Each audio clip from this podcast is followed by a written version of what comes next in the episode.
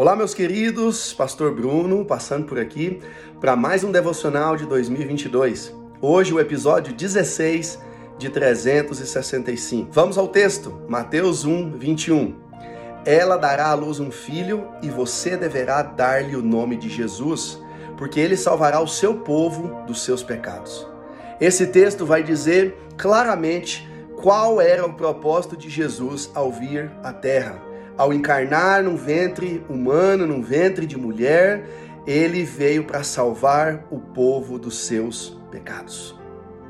Por vezes nós vemos Jesus calado, nós vemos Jesus não respondendo às ofensas, não respondendo os questionamentos das pessoas, né, dos fariseus, dos religiosos, porque ele de fato sabia que aquilo, ao fato dele perder tempo com aquelas discussões, com aquelas coisas bobas, isso poderia tirá-lo do foco que era a salvação da humanidade.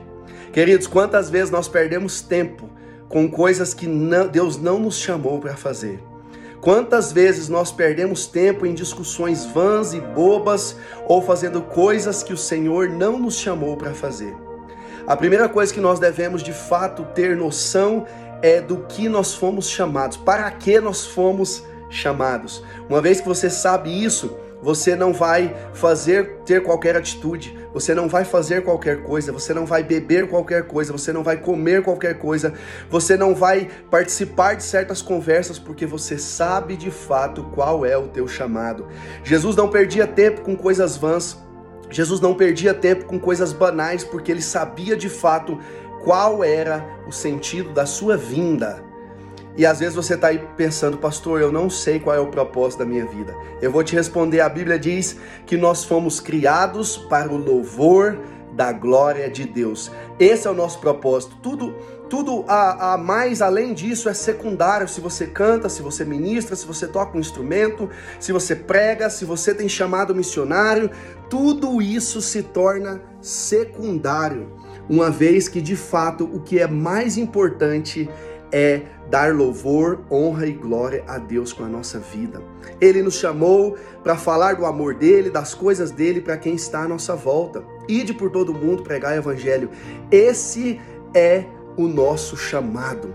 Dar louvor, honra e glória ao Senhor e espalhar o nome dele por aí.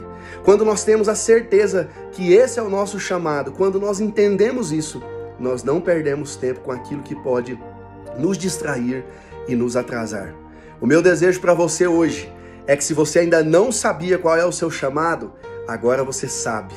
Você foi criado para dar louvor, honra e glória ao nome de Jesus. E em contrapartida, enquanto você vive a sua vida aqui, seja lá 70, 80, 90, 100 anos, você leve a boa mensagem de Jesus para todos que estiverem à sua volta. Não perca tempo com coisas que querem apenas te atrasar, com discussões vãs, com coisas passageiras. Foque em Jesus. Ele é o motivo da nossa vida. Deus abençoe você, em nome de Jesus.